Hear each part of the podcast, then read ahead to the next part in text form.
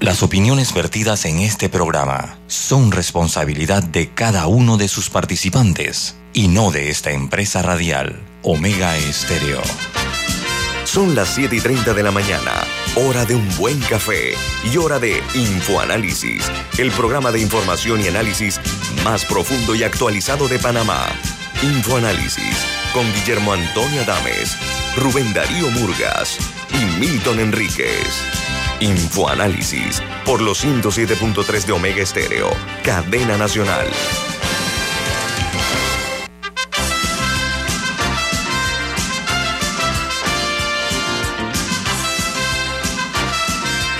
Hola, bienvenidos. Esto es Infoanálisis, un programa para la gente inteligente.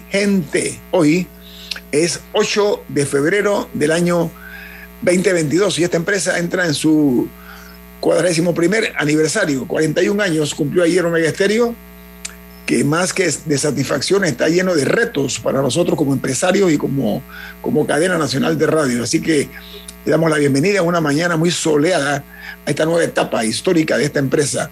Recuerden que este programa se ve en vivo a través de Facebook Live. De igual manera pueden sintonizarnos en el canal 856, canal de Tigo en sus televisores. También en la página web de Omega Stereo, que es omegastereo.com. Y eh, pueden hacerlo en la app de Omega Stereo, está disponible tanto en Play Store como App Store. Y eh, pueden escucharnos y vernos por Facebook Live o en la cuenta de Omega Stereo. Bueno, Don Milton, ¿quién presenta Infoanálisis? Análisis es presentado por Café Lavazza, un café italiano espectacular usted puede conseguir en los mejores supermercados, lo puede pedir en los mejores restaurantes y también puede solicitar servicio a domicilio por internet a través de www.lavazzapanamá.com. Café Lavazza, café para gente inteligente y con buen gusto, presenta Infoanálisis. Amigos, como de costumbre, iniciamos con las noticias que son primera plana en los diarios más importantes del mundo. ¿Y saben qué? Les tengo una información, dos informaciones importantísimas relacionadas con investigaciones científicas. La primera eh, se genera en Israel, donde la, de la Universidad de Tel Aviv acaban, eh, dicen que buscan acabar con la parálisis eh, crónica y retomar la movilidad a las personas que perdieron eh, con eh, la movilidad, con un diseño de implantes de médula espinal humana que ya han insertado en modelos animales y tiene buenos resultados, lo que marca el primer avance científico en ese ámbito. Y en Suiza, tres parapléjicos vuelven a caminar un día después de recibir un implante electrónico dice que la noticia añade que los neurocientíficos en Suiza perfeccionan una tecnología que permite a personas con lesiones de la médula espinal recuperar el movimiento en 24 horas. Yo vi el video impactante, estos tres, las tres personas estaban inmovilizados, totalmente paralíticos, como, como se denomina. Parapléjicos. Sí, no, pero eran, estaban paralizados, estoy tratando de decir, los vi caminando. O sea, los invito a que vean el video, es, emocionante, por lo menos para mí ver estos tres parapléjicos eh, eh, moviendo las piernas y caminando. Eh, por otra parte, es titular hoy que en Honduras, la noticia es que los Estados Unidos informó ayer sobre la inclusión del expresidente Juan Orlando Hernández. Él gobernó Honduras del año 2019 al 2022, eh, dice que cuando todavía estaba en el cargo de presidente, él fue incluido en el listado de los actores corruptos y antidemocráticos por vinculación con el narcotráfico y le han retirado su visa a los Estados Unidos a este ex presidente. Bueno, en ese caso su hermano creo que tiene cargos de... Está detenido, esto está detenido en los Estados Unidos el hermano. Oiga, y en eh, Rusia ocurrió algo interesante, es que una niña de 14 años que se llama Camila Valieva se convirtió en la primera mujer en dar un salto cuádruple en Juegos Olímpicos de Invierno. se ha quedado con la medalla de oro esta niña de 14 años, espectacular. Mientras en Argentina se registraron ayer 25.406 nuevos casos en las últimas 24 horas, casos de COVID, y 259 fallecidos en este mismo periodo de tiempo. El total de infectados en Argentina es de 8.615.285 y los fallecidos asciende la cifra a 122.943 argentinos que han perdido la vida víctimas de la COVID-19. Y en Costa Rica, el eh, candidato presidencial José María Figueres y dijo que eh, su opositor, que es número dos, Chávez, es el candidato antisistema y dice que los nuevos retos de los presidentes eh, dependerán de la reducción de la presión que va a generar el tipo de cambio y mencionaron la crisis de contenedores. Mientras en Perú el presidente Pedro Castillo rechaza eh, las teorías sobre que el equipo de confianza de él se involucra en tema de decisiones en torno a supuesto gabinete en la sombra, así le están llamando a un supuesto grupo que no es un gabinete de cocina, sino que dice que está en la oscuridad, los que verdaderamente están teniendo influencia sobre el presidente Pedro Castillo, que se está moviendo en la cuerda floja, o el agravante de que en Perú a los presidentes los votan. Este tiene seis meses y ya lleva cuatro gabinetes, lamentablemente, y no se estabiliza, es como un avión que va en barrena, en picada. Bueno, vamos a escuchar cuáles son las noticias de primera plana en los diarios más importantes de los Estados Unidos. Comienzo con el New York Times. La principal noticia del New York Times es que Vladimir Putin advierte a Occidente y a Ucrania, pero mantiene sus intenciones todavía en el misterio. El jefe de Estado ruso dijo que estaba preparado para seguir eh, negociando, pero advirtió sobre la posibilidad de una guerra. Rusia y Occidente, a pesar de decir que están buscando soluciones, eh, ambos eh, añaden que eh, están buscando la necesidad de una, una propuesta que plantee una solución al estilo de Macron, que se reunió, presidente de Francia, que se reunió con Putin. Él está buscando que valga la pena lo que él habló con Putin, que se va a conocer después públicamente. El diario The Washington Post, su primera plana dice, Joe Biden promete detener el gasoducto de gas a Europa, mientras Rusia esté hablando de invadir a Ucrania. Dice que junto al canciller alemán Olaf Scholz, el presidente de los Estados Unidos dijo que los países de la OTAN están unidos para contrarrestar lo que describió como una agresión rusa. Mientras el, diario de los negocios en los Estados Unidos y el mundo, que es el Wall Street Journal, su principal noticia de techo dice, Joe Biden anuncia que el oleoducto no funcionará si Rusia invade a Ucrania. El presidente hizo el comentario sobre el gasoducto que se conoce como Nord Stream 2, que llevaría gas natural ruso a Alemania durante una conferencia de prensa eh, que estuvo junto al canciller alemán Olaf Scholz. Recuerden que Alemania estaba en una posición muy ambigua, no se definía a respaldar a la OTAN, ahora ya con la reunión esta de Olaf eh, Scholz con el presidente Biden, ya Alemania decide o ha decidido involucrarse con la OTAN ante el peligro que representa Rusia.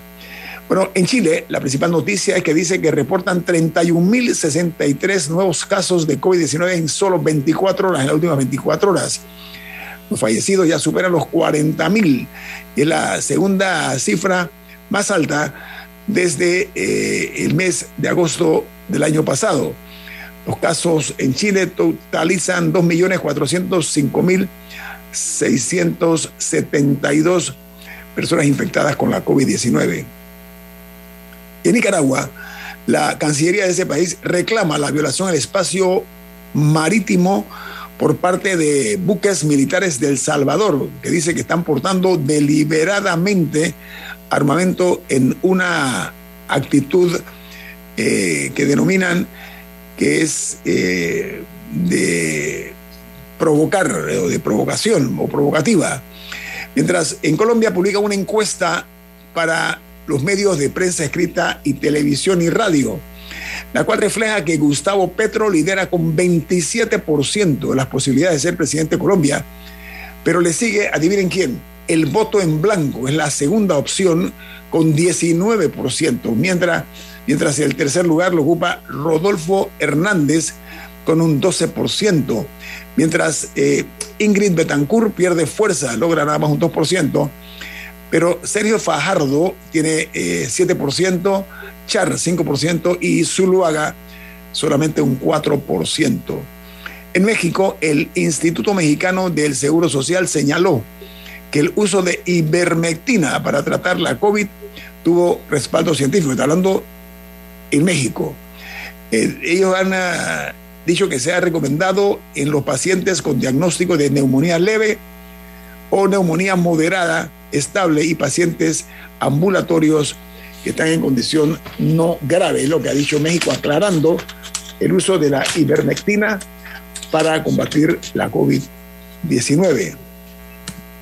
Mientras en Uruguay, 19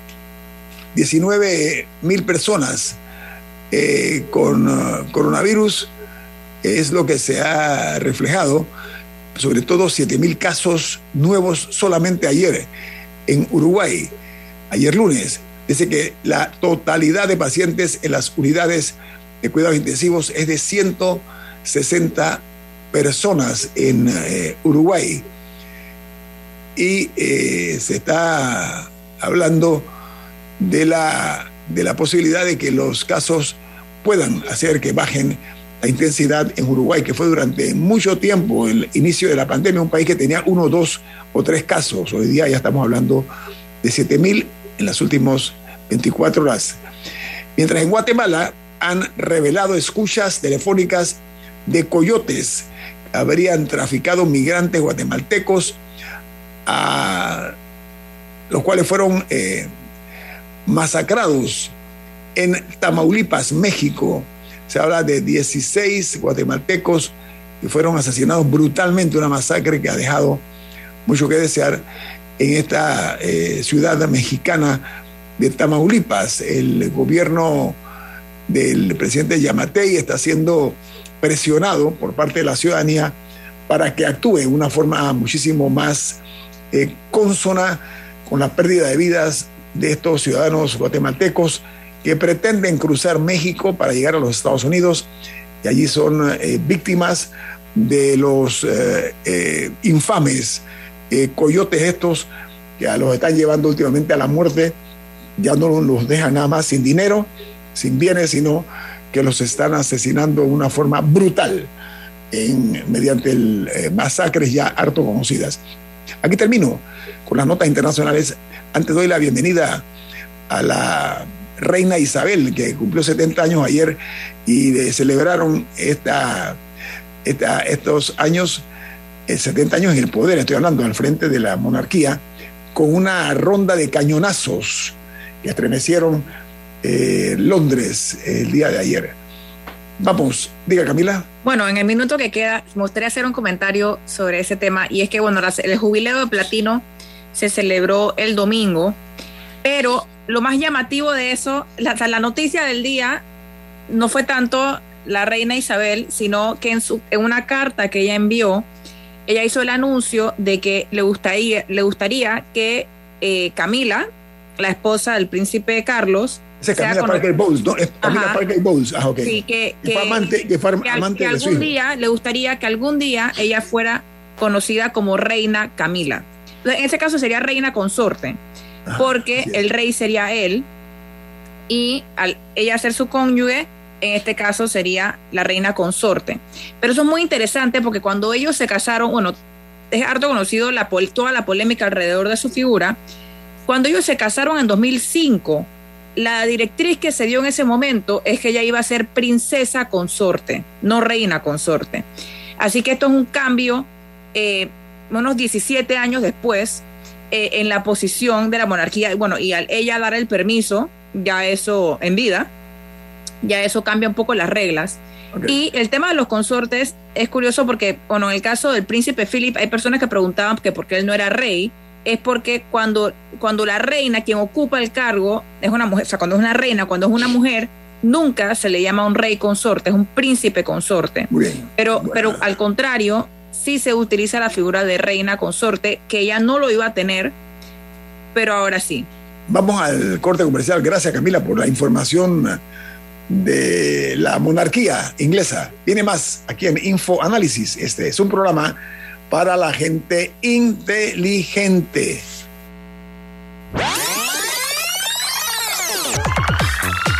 Omega Stereo tiene una nueva app. Descárgala en Play Store y App Store totalmente gratis. Escucha Omega Stereo las 24 horas donde estés con nuestra nueva app.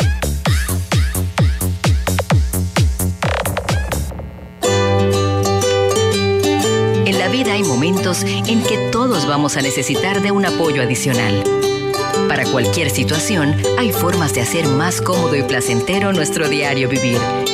Sea cual sea su necesidad, en Hogar y Salud los apoyamos haciéndole la vida más fácil, porque contamos con la experiencia necesaria para recomendarle lo que usted necesite. Recuerde, Hogar y Salud les hace la vida más fácil. Visite nuestras nuevas sucursales en Villa Zaita al lado del Super 99 y en Cativa Colón al lado del Super Extra. Estamos abiertos en todas nuestras sucursales del país y le hacemos su entrega de forma gratuita en Panamá Centro. Para mayor información, puede consultar en Instagram y Facebook. Ya viene InfoAnálisis, el programa para gente inteligente como usted.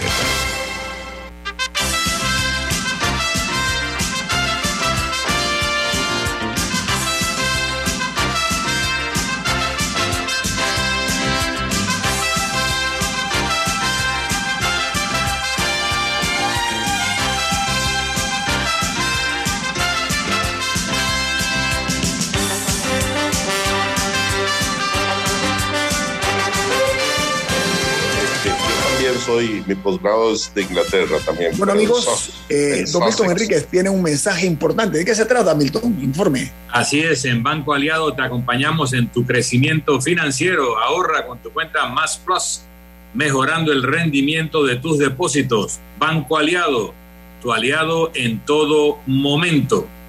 Visita la página web de Banco Aliado en www.bancoaliado.com y también Puedes seguir a Banco Aliado en las redes sociales como arroba Banco Aliado. Banco Aliado, tu aliado en todo momento. Amigos, eh, estamos, hacemos un contacto directo hasta San José, Costa Rica, con eh, don Saúl eh, Weisleder. Él es la segunda vez que va a estar aquí en Infoanálisis, estuvo con nosotros en una ocasión anterior. es un destacado y reconocido eh, hombre eh, político, académico, eh, economista y además sociólogo, un hombre con todos los créditos y méritos para analizar con nosotros esta mañana el fenómeno ocurrido en las elecciones de Costa Rica. Don Saúl, bienvenido a Infoanálisis. Además, Saúl fue diputado y presidente de la Asamblea Nacional de Costa Rica, miembro del Partido Liberación Nacional del cual es el abanderado el expresidente José María Figueres.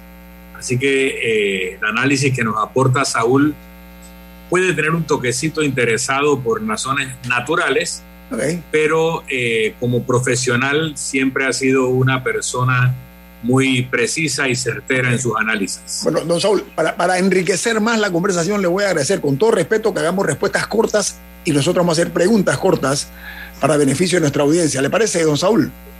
Me parece, pero no siempre será fácil. Usted tiene el don de, la, de poder hacer eh, un resumen, ¿no? Don Saúl, a ver, a mí no me llama la atención mucho el hecho de la forma como ganó, gana Figueres la primera vuelta, con un escuálido 27%, 27.67%.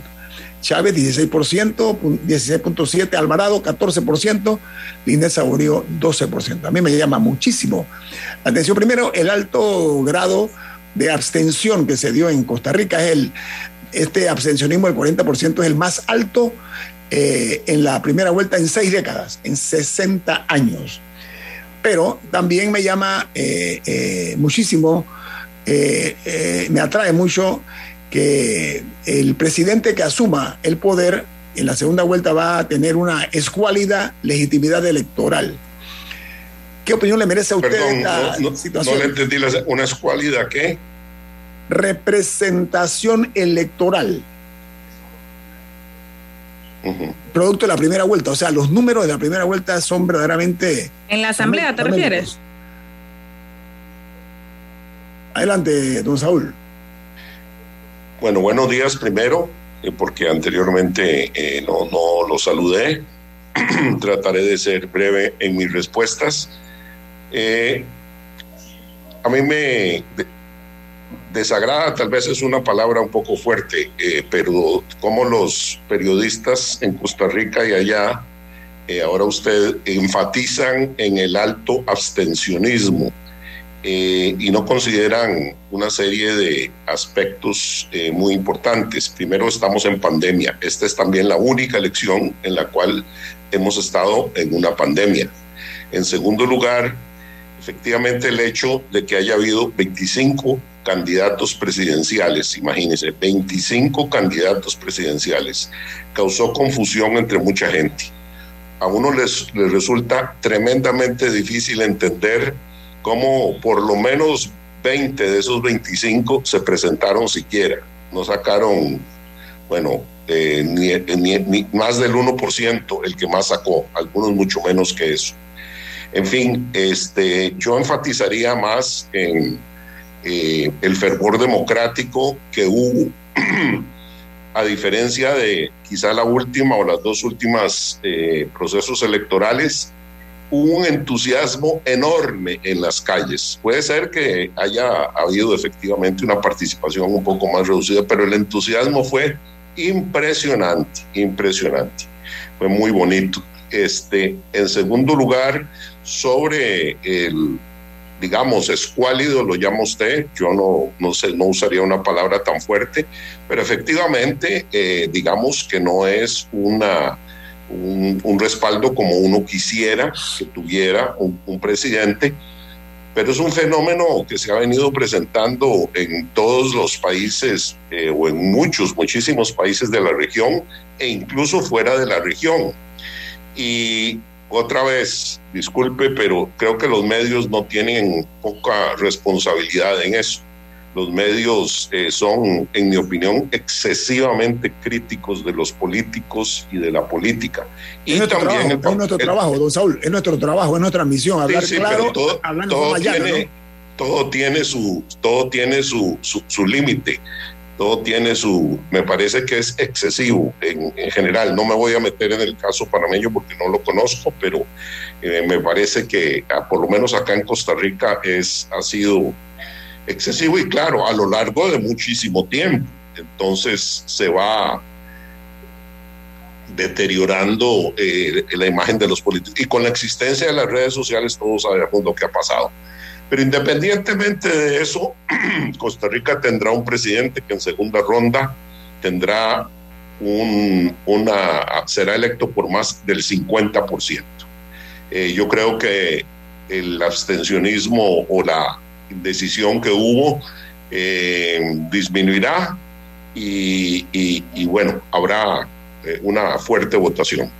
Raúl, una pregunta. En la elección pasada, a la segunda vuelta concurrieron dos Alvarados.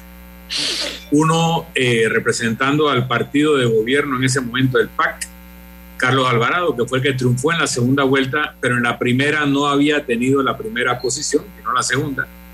Y luego Fabricio Alvarado, que es una personalidad de televisión, un pastor evangélico que abanderaba tesis muy conservadoras en, los temas de familia, etc.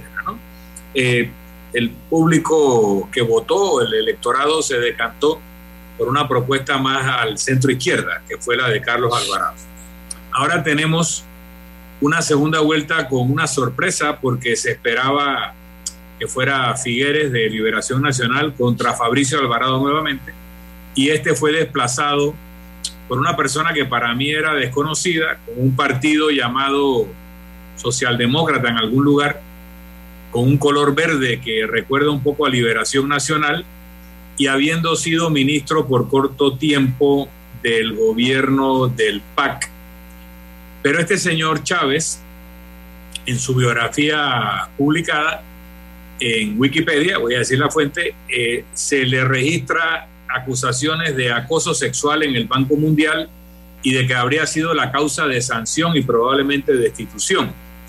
Entonces, eh, tenemos a un José María Figueres que fue presidente de Costa Rica, líder del Partido Liberación Nacional, del cual su padre fue fundador y tres veces presidente de Costa Rica, que concita una serie de apoyos por esa relación personal familiar y al mismo tiempo una serie de enemistades producto de ambas experiencias presidenciales también, la del padre y la del hijo. Y luego una figura que no corresponde con el esquema previsto, pero que tiene una serie de factores como las acusaciones de acoso sexual y una personalidad bastante eh, individualista, aparentemente, que le provocó la salida del cargo de ministro. El voto castigo y el voto eh, utilitario, ¿a dónde se cree que se va a mover? ¿Todos contra Figueres o todos contra Chávez? Eh, bueno, Milton, al inicio me hiciste, eh, hiciste una presentación mía que espero corresponda a la realidad. Obviamente mis opiniones podrían tener un cierto sesgo o inclinación por ser yo militante del Partido Liberación Nacional, pero efectivamente trato de ser muy objetivo en mis apreciaciones en la medida en que mi razón me lo permite. Entonces, quiero primero hacer esa consideración para que los oyentes la tengan en cuenta, perdón, los eh, oyentes y televidentes. Eh, yo, yo creo, eh, la, la, descripción que hiciste de ambos candidatos es muy buena, es una síntesis. Solo le, solo le agregaría o cambiaría un poquito en el caso del el candidato Chávez, no se trata de acusaciones. El Banco Mundial encontró mérito suficiente en esas denuncias como para eh, ponerle sanciones. Sanciones como que cada vez que él se presente y vaya a entrar a las instalaciones del Fondo Monetario o del Banco Mundial, la seguridad del banco deberá avisar de que él está en las instalaciones dado el, antecedente de acoso que tiene. Para dar un ejemplo nomás, fue descendido en su puesto, en su cargo. Es una figura muy polémica, empezando por el nombre del partido que él no fundó y, que tuvo que conseguir, por decirlo así de alguna manera, en el sentido que es confuso. Se llama Partido Progreso Social Demócrata, a sabiendas de que eh, Liberación Nacional es el Partido Socialdemócrata de Costa Rica. Los colores que usa son verde con azul, efectivamente también. Pero más allá de eso, él, su gran fortaleza desde el punto de vista electoral, sin duda ha sido una decisión muy inteligente que tomó, que fue nombrar a la señora Pilar Cisneros Gallo eh, presentadora de televisión, de, noticieros de televisión por muchísimos años y mujer muy crítica de todo el acontecer político en Costa Rica como candidata a diputada en primer lugar. De hecho, en la publicidad que presentaban durante la campaña, en todas las vallas, en las carreteras, etcétera, siempre aparece la figura de él y de ella, no de los vicepresidentes ni de nadie más. No solo eso, sino que ella era candidata, hoy día ya electa, diputada por la provincia de San José. Y no obstante, su rostro estaba en las siete provincias, causando confusión entre la gente que creía que Pilar Cisneros iba a ser diputada o casi la presidenta, digamos. Eh, eso, digamos, son factores que han influido. Ahora, ¿cómo se comportará el electorado? Y así, en, aras de objetividad, creo que es temprano todavía para decirlo, porque dos meses, que es el, el periodo de interregno que hay en Costa Rica entre primera y segunda ronda, muy prolongado, es una eternidad en política y pueden ocurrir muchas cosas. Figueres parte con una ventaja de 200 mil votos, que no es poco, digámoslo así, pero es insuficiente, por supuesto. Eh, eh, creo que gran parte del electorado, eh, sobre todo no solo hacia la izquierda, sino incluso hacia la derecha, en la cual se podría ubicar relativamente a Chávez en el centro derecha. En el electorado hay sí molestia por todos estos hechos relacionados con Chávez.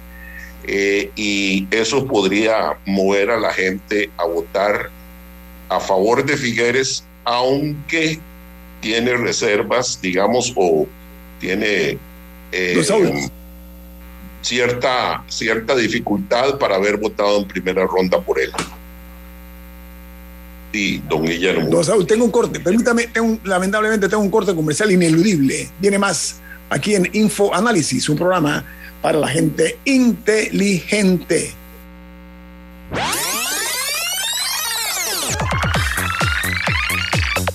Omega Stereo tiene una nueva app. Descárgala en Play Store y App Store totalmente gratis. Escucha Omega Stereo las 24 horas donde estés con nuestra aplicación 100% renovada. Cuando el verano te gusta, suena así. En 50 metros llegas a la playa. Dale like a Claro y cámbiate a un plan postpago con ilimitada de C30 y llévate un equipo gratis. Dale like a todo lo que te gusta con Claro.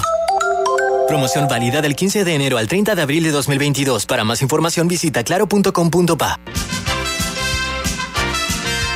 Ya viene InfoAnálisis, el programa para gente inteligente como usted.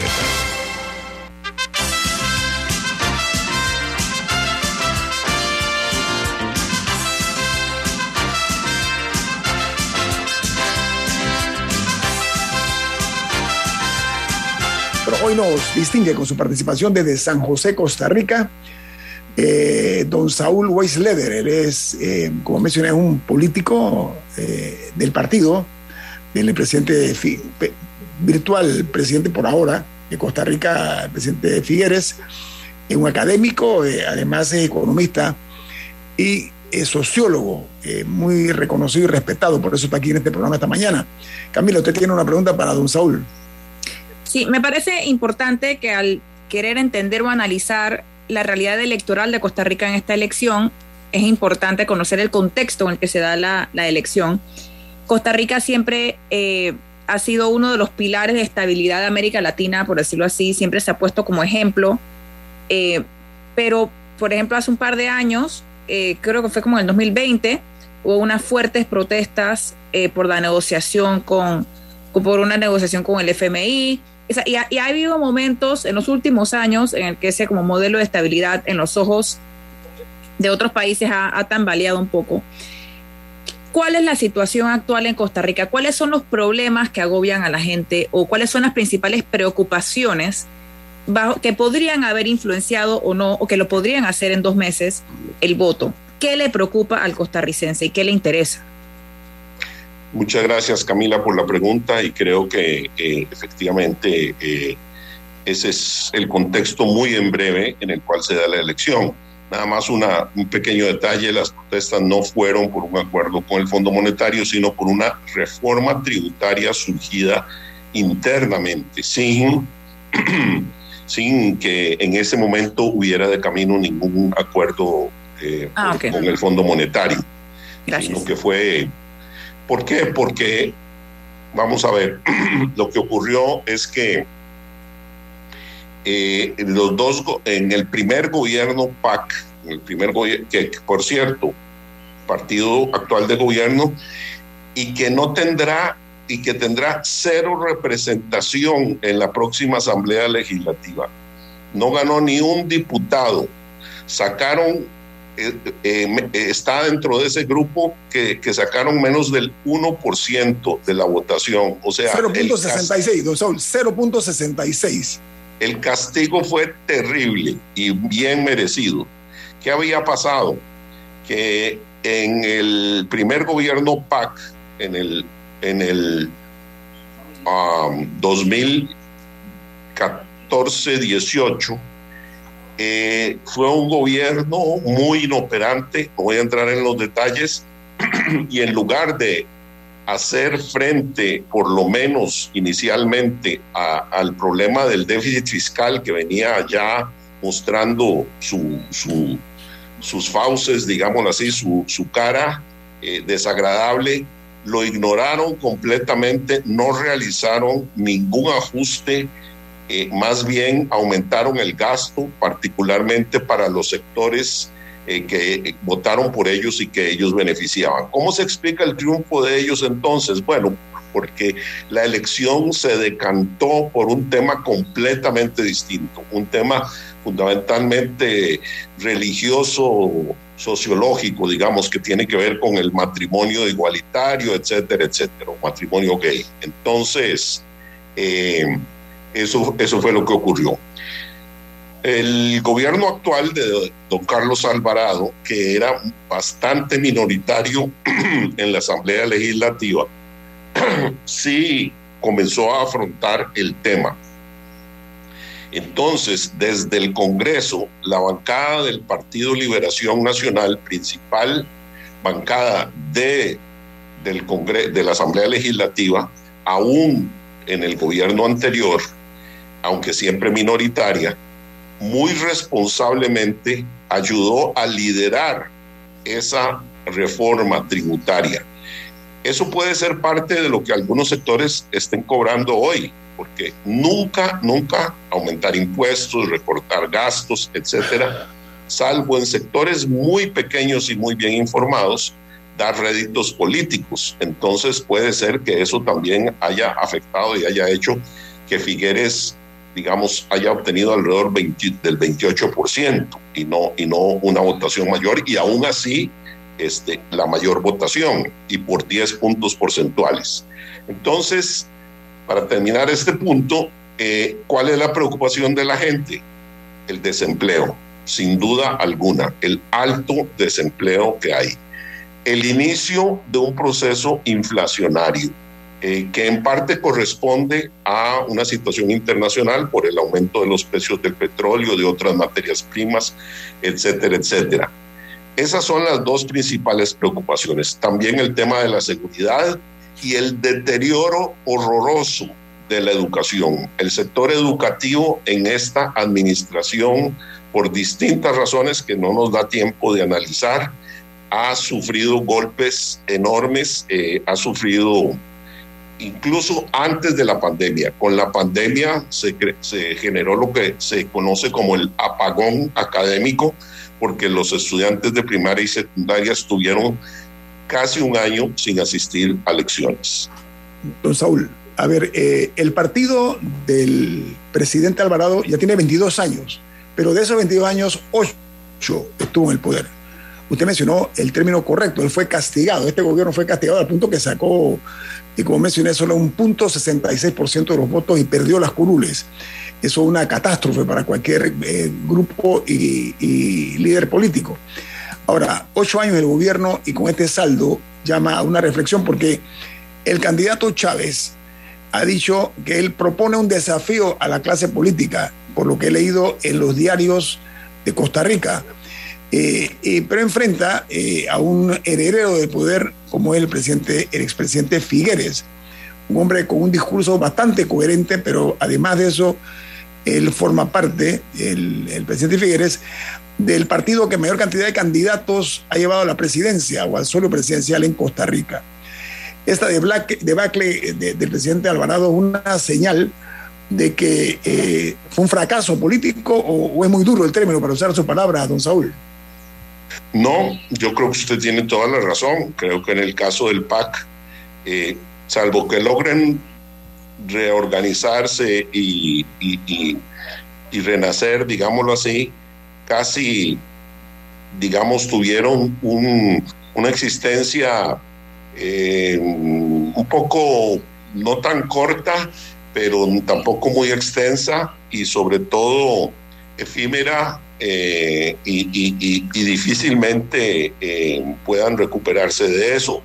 Em, y sí fue un castigo de, la gente hacia, hacia, hacia ese partido porque las, eh, expectativas que creó fueron enormes. Yo, yo espero que el electorado haya madurado y comprenda de que efectivamente a los partidos que tienen una existencia más larga se les puede acusar más porque han cometido más errores, porque hay más manzanas podridas que no se puede negar que las existen en todos los partidos, pero que tienen la estabilidad eh, eh, que, que, puede ofrecer esa experiencia, mientras que es el ejemplo del PAC es un magnífico ejemplo y este socialdemocrático que es la, la primera vez que participa en una elección, o sea, progreso socialdemocrático, eh, es de características similares, muy similares al PAC en ese sentido. Saúl, en, en un momento en la elección parecía que la segunda vuelta iba a estar eh, como contendiendo José, María, José María Figueres del Partido Liberación Nacional y Linet Saborío del Partido Unidad Social Cristiana, que por 30, 40 años fueron el modelo bipartidista de Costa Rica. Había otros partidos regionales menores, pero la alternancia se daba entre estos dos partidos. Em, finalmente no quedó, el Linet Saborío quedó de cuarto. Pero yo registro en lo que veo de las papeletas que participó Rodolfo Pisa, que fue candidato del PUSC en dos ocasiones, con un partido Nuestro Pueblo. Luego había una alianza demócrata cristiana, que probablemente también sea una decisión del PUSC.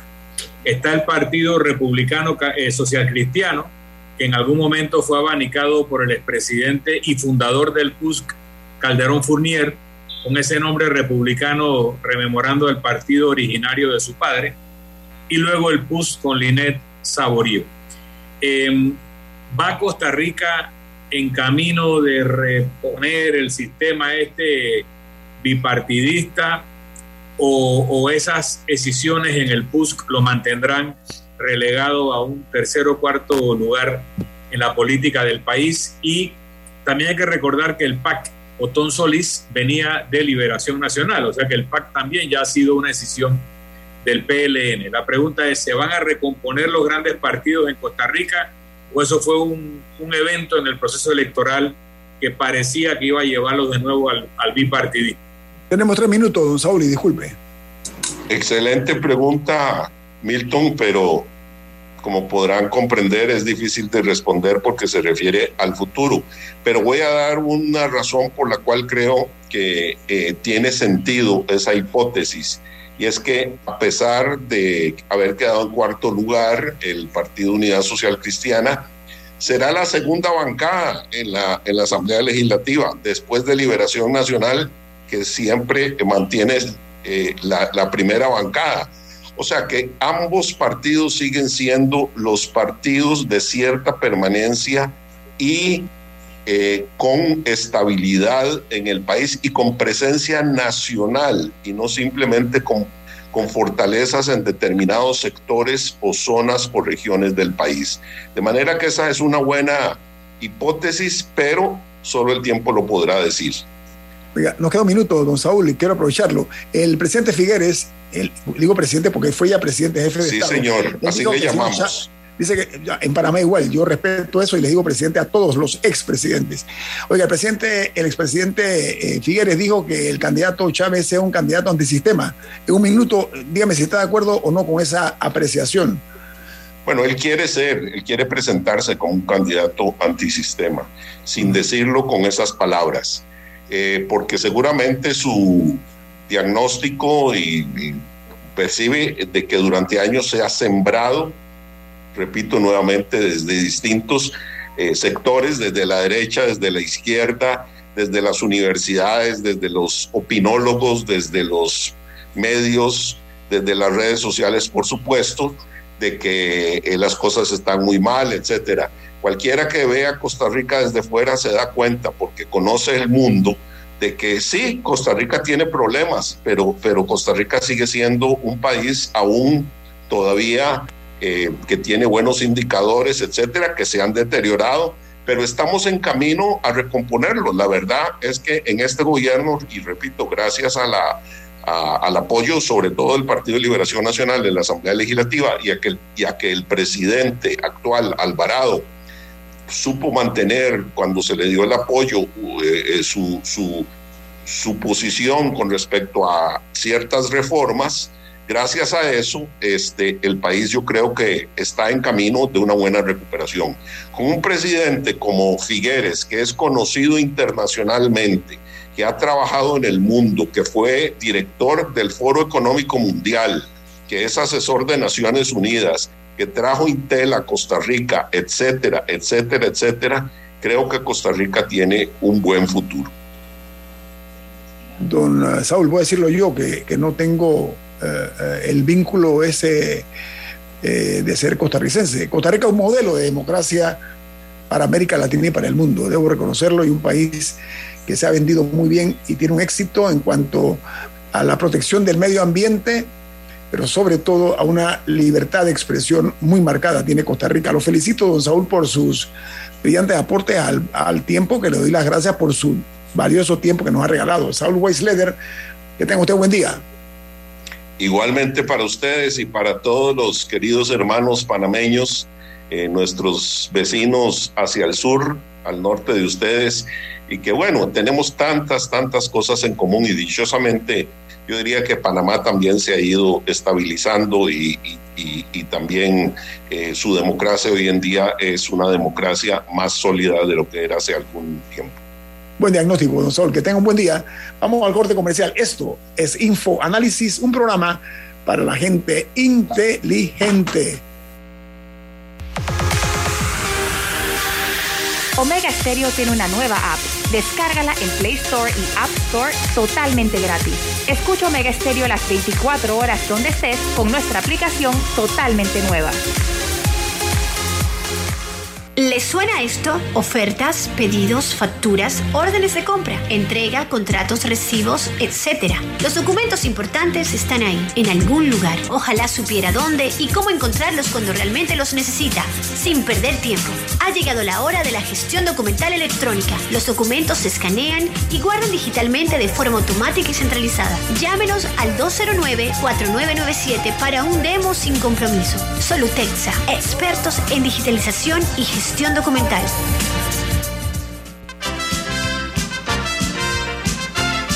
La gente inteligente escucha InfoAnálisis. Los anunciantes inteligentes se anuncian en InfoAnálisis. Usted es inteligente. Llame al 269-2488 y todos lo sabrán. Infoanálisis, de lunes a viernes de 7 y 30, 8 y 30 de la mañana, en donde se anuncian los que saben. Cuando el verano te gusta, suena así. En 50 metros llegas a la playa. Dale like a Claro y cámbiate a un plan postpago con ilimitada de C30 y llévate un equipo gratis. Dale like a todo lo que te gusta con Claro. Promoción válida del 15 de enero al 30 de abril de 2022. Para más información visita claro.com.pa. Ya viene InfoAnálisis, el programa para gente inteligente como usted.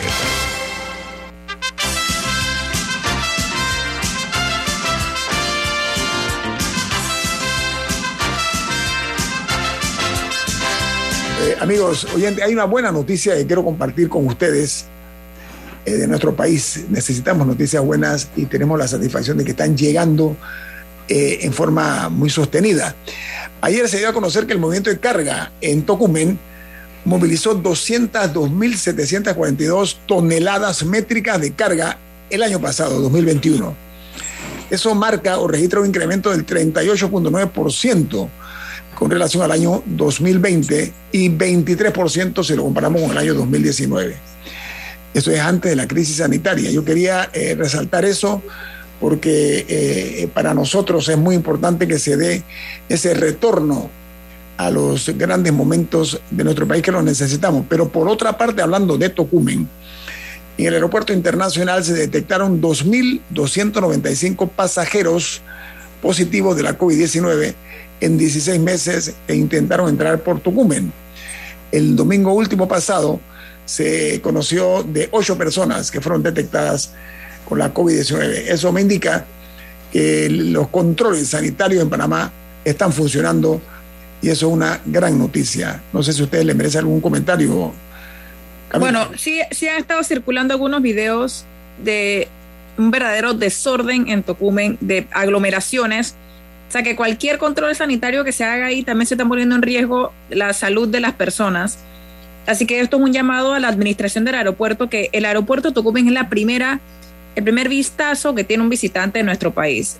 Y una amargura en el aeropuerto le puede, eh, o sea, puede, puede dañar un poco la experiencia que vaya a tener un viajero por el resto de su estadía en Panamá. Así que, yo no sé si es que están cortos de personal por Omicron, no sé si es que se dañaron las máquinas, pero la situación que, se ha visto en, recientes videos en el aeropuerto de Tocumen no es aceptable ni en pandemia ni sin pandemia de un, de un aeropuerto de la talla de, la que se supone que es Tocumen.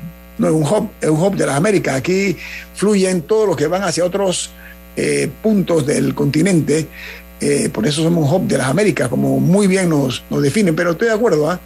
Eh, la primera imagen del país es la que recibe cuando llega al aeropuerto. Eso ocurre en en todos los lugares. Así que un llamado de atención hacia las autoridades para que tengan la amabilidad de tomar en consideración eso porque necesitamos que esa buena imagen no únicamente sea púlcara, eh, sino que también se note a los ojos de los visitantes. Diga, Don Milton en el mismo sentido lo que dice Camila, es un aeropuerto que llegó a manejar 13 millones de pasajeros y que una, tiene una ampliación que se han invertido casi mil millones de dólares que no se ha inaugurado todavía, con la esperanza de llevar a 22 millones de pasajeros el tránsito por allí, que tenga los pisos rajados en la terminal vieja, que tenga el aire acondicionado que no funciona por semanas o meses, que produzca aglomeraciones no tiene ninguna justificación. Primero, porque el aeropuerto de Tocumen se corporatizó, se convirtió en una sociedad anónima, propiedad del Estado, para que no estuviera sometida a la lentitud burocrática que impide una reacción rápida cuando se daña, por ejemplo, un aire acondicionado. Y dos, porque es una operación enormemente rentable para el Estado panameño, que le produce ingresos significativos al fisco y que por lo tanto debiera tener una atención inmediata y de rápida respuesta en casos como este que afectan no solo la imagen del país como punto de atracción turística, sino la operación de, una, de un centro comercial que tiene el, el aeropuerto y que produce ingresos significativos no solo a los negocios, sino al propio aeropuerto que cobra tasas de aeropuerto, alquileres, etcétera. Entonces, eso hay que ponerle seriedad y si la actual administración no está a la altura de su responsabilidad, hay que cambiarla. Y ahí hay una junta directiva que tiene que actuar. Milton, yo estoy de acuerdo con lo, con lo expresado, pero ¿sabes qué? Dos cosas. Panamá es un país tropical, ¿sí? Aquí el calor es algunas veces asfixiante, lo cual es natural.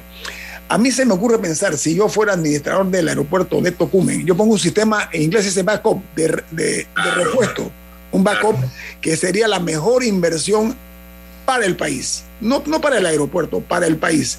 No podemos nosotros en este país, en un aeropuerto que está totalmente cerrado, Milton, porque ahí dentro, cuando se va el servicio de aire acondicionado, el calor va a diezmar a todos los que estén dentro de la terminal aérea. Entonces, recomiendo a quien corresponda en Tocumen S.A., porque eso es lo que es, no es una institución cualquiera, que tenga la eh, capacidad, la creatividad o, la inteligencia suficiente para entender que el recibimiento al, al, visitante y a los locales también, porque nos merecemos ese respeto, que pongan un sistema de aire acondicionado de repuesto, de respaldo o como le quieran llamar, para poder de una vez y por todas solucionar. Se daña el, aparato A, bueno, ahí tenemos uno B.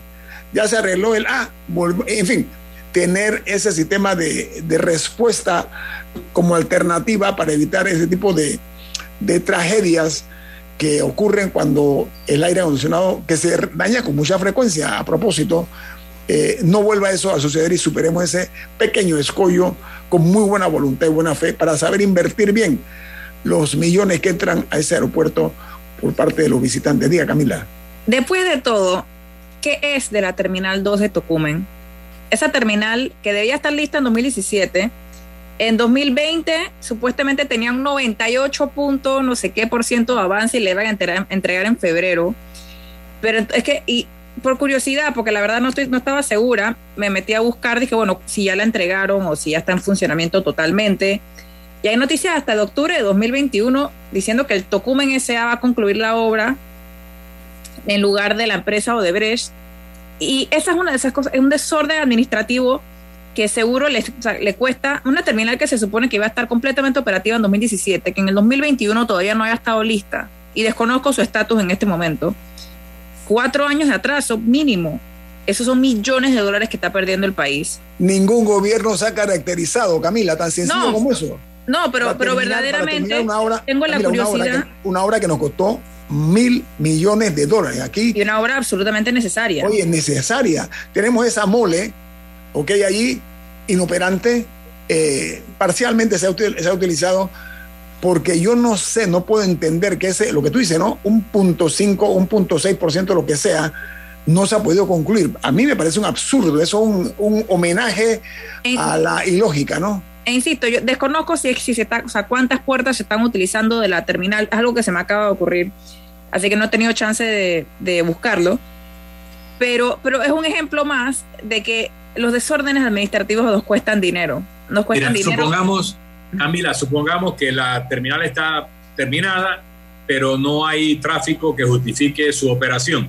Muy bien, mudas toda la operación a la nueva terminal porque no se justifican las dos y le dedicas un esfuerzo a restaurar la anterior con los sistemas de redundancia que propone Ñito, etcétera, y luego cuando el, mercado recupera su volumen, ya abre las dos operaciones completas. Pero eso requiere un mínimo de iniciativa. Si tú tienes una terminal nueva que tiene aire acondicionado nuevo, pisos nuevos, todo nuevo, los baños, la pones a andar, mudas a todo el que tienes que mudar, a todas las líneas aéreas, etcétera, para el otro lado, y te dedicas entonces a reparar la vieja sin inconvenientes para los pasajeros. ¿Por qué eso es tan difícil? Milton, porque la gente práctica sabe que la lógica es una ciencia exacta. ¿Y saben qué? Aparentemente, algunas personas de este país se ignoran, personas que tienen responsabilidades. ¿ah?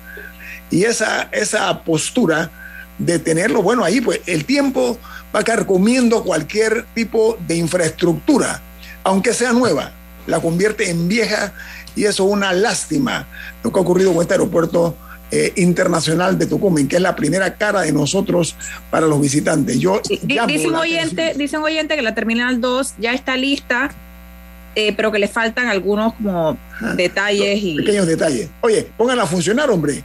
Eso, yo, creo que está funcionando, aunque sea parcialmente si son pequeños detalles, yo entiendo el concepto, si son pequeños detalles, oye, hay grandes detalles que ya están terminados, utilícenla mientras se hacen las eh, soluciones para los pequeños detalles. Seamos prácticos. Bueno, tenemos que irnos. Viene Álvaro Alvarado con su programa Sin Rodeos aquí en Omega Estéreo. Milton, ¿qué despide Infoanálisis?